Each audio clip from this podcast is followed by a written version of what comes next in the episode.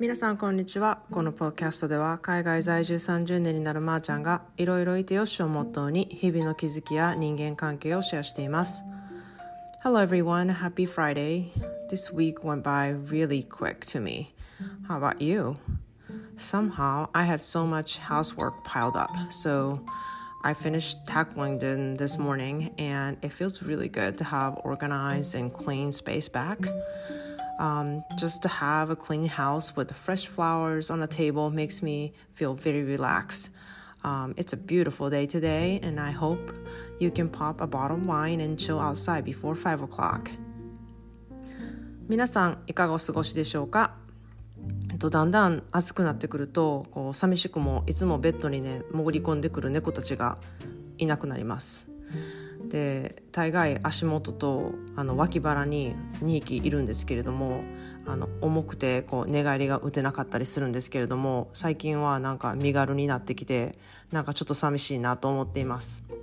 でね朝寒いと結構ベッドにすぐ潜り込んできてねずっと寝てたりとかするんですけれどももう暖かくなってくるとなんかもう朝ごはんの催促がすごくってもう枕元でニヤニヤ泣くしなんか無視とかしてたら頭に猫パンチを食らってねあの眉毛とかも舐めてきたりとかするんですよ。で猫の下はあのご存知の方はあのがいると思うんですけれどもサンドペーパーみたいなんでこう眉毛とか舐められたらめっちゃ痛いんですよ。なのでもうほんと速攻起こされます。でまあ今週はね忙しかったのでこうあっという間に金曜日になってあの今朝はちょっとワインのお仕事のズームミーティングがあってその後部屋の掃除をしたりとか猫のトイレを掃除したりとか洗濯して部屋の空気を入れ替えてお花のお水を変えたりとかしたんですね。でこのあの綺麗になった部屋の後にお花のお水を変えてあのテーブルに置いたりとかお花を生けたりとかするのが私とっても精神的に気持ちがよくってこうめっちゃ心が入れ替わった感じの気分になるのでなんかそういうのを日課にしようとしています。でそんな感じで自分のね心にも気持ちよくって家事もはかどるみたいなことにあの意識するとねただのこうやらなあかん家事とかもあの自分にとってはちょっと気分のいいことになるかなって思ったりあのしていますで結構ね昔から暮らしを整えたりとか暮らしを気持ちよくすることっていうのが私は結構大好きでこう意識的にするようにしてるんですけれどもなんか忙しいとやっぱりなかなかねそんな丁寧な暮らしみたいなのはできないんですけどこう朝のルーティンでこれだけはもうやっとこうとかあのハードルをねこう高く決めずに今日はキッチンだけは綺麗に保とうとかなんかそういうことでちょっと自己満足をねちっちゃいところでして自分の暮らしのペースみたいなのを整えていけたらあのいいんじゃないかなって思います。であの私は暮らしの中でね気をつけてることがいくつかあります。でそれはあのリサイクルとエコです。でそれを今日はちょっとあの話したいなと思います。でカリフォルニアではねもう結構当たり前に浸透していることであのもちろん全く全然そういうエコとかリサイクルとか意識してない人もいるんですけれどもあの一般的に文化としてすごく意識が高い方だなと私は感じています。で今日はねそのあのエコグッズをちょっと紹介したいんですけれども一つ目はあのストローです。でこううちはストローはメタルとか竹でできたこう洗って何度も何度も使えるようなものを使っていますで今ではねこう携帯用のストローもあのメタルのものがあるのでそれをねあのドリンクをオーダーした時とかにも使ったりとかしてあの外であのストローをもらわないように努力はしています。であとプラスチックのコンテイナーあのをなんかタッパーとかをあのほぼ使用していません。で全てガラスの容器とかジャムの空き瓶とかこうガラス用品をあの使っていろんなものをね保存するようにしています。でもちろんタッパとかに入れていただいた時とかもあるんですけれどもその時はまたその子に何か入れてあの誰かにあげるとかなんかお返しをするとかなんかあのそれに何かを入れてプレゼントしたりとかとにかく家にねそのタッパとかをね置いておかないような工夫とかもしてるしもちろん自分では買わないようにしています。であとはこうサランラップを使わない生活をね結構もう2年近くにあのなります。これも結構徐々にサランラップやっぱり欲しいと思う時があるかもしれへんなと思って常備はしていたんですね。でこう使ったらあかんとかあの絶対なしで過ごさなあかんとか思うとやっぱすごいしんどいしなんかそんな生活、ね、しにくいようにしてストレスたまるのも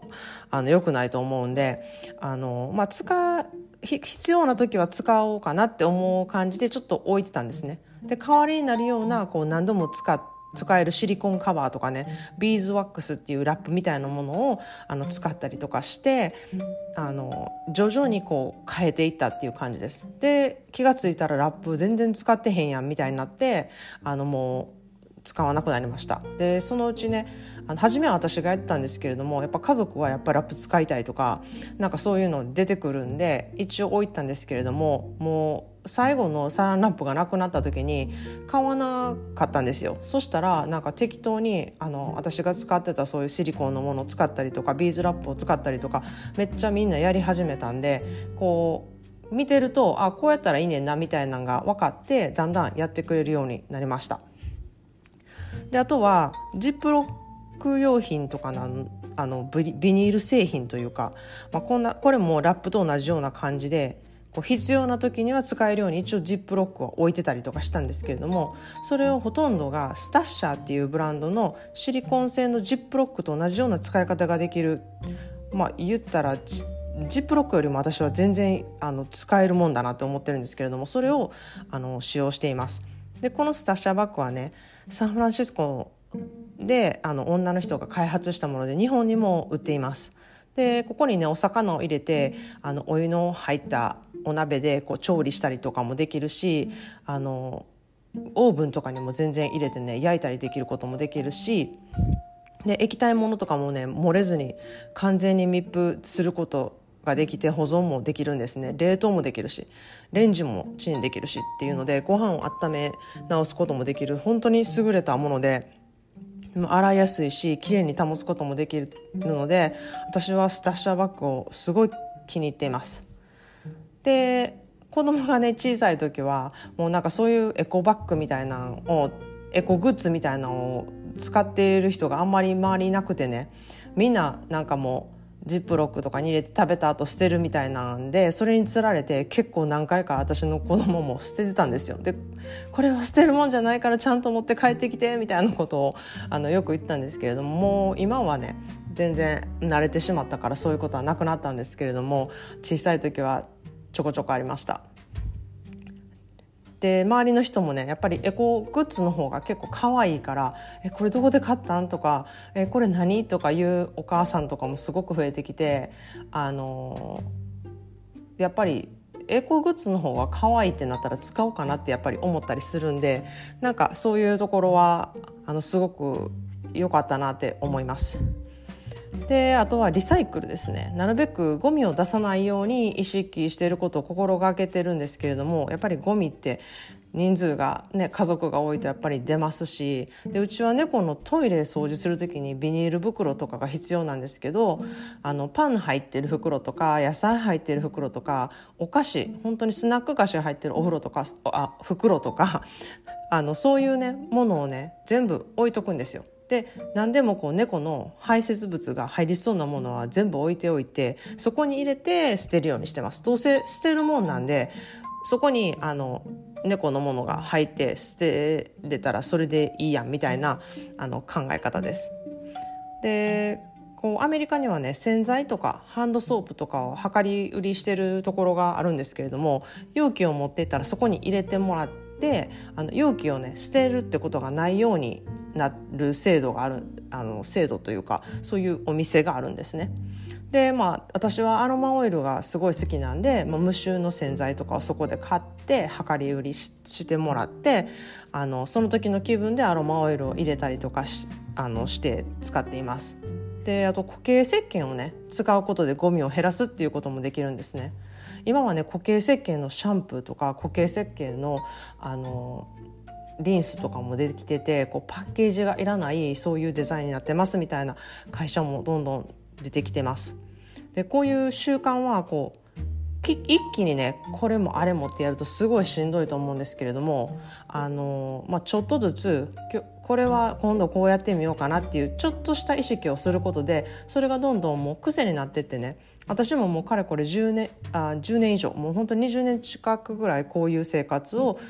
意識してちょこちょこやり始めてきたので今では結構たくさんやってるんですけれども始めたのは本当にちょっとずつであの無理なくこう家族にもなんか浸透させていきながらみたいな感じであの長くやってきたことです。でまだまだね改善するとこいっぱいあるんですけれどもまあ、それもちょっとずつやっていこうかなっていう感じです。であの日本はね昔から私結構エコ意識があるなって思っててあのなんかこうみんなエコっていうふうに考えないで多分やってると思うんですけれどもあの例えばね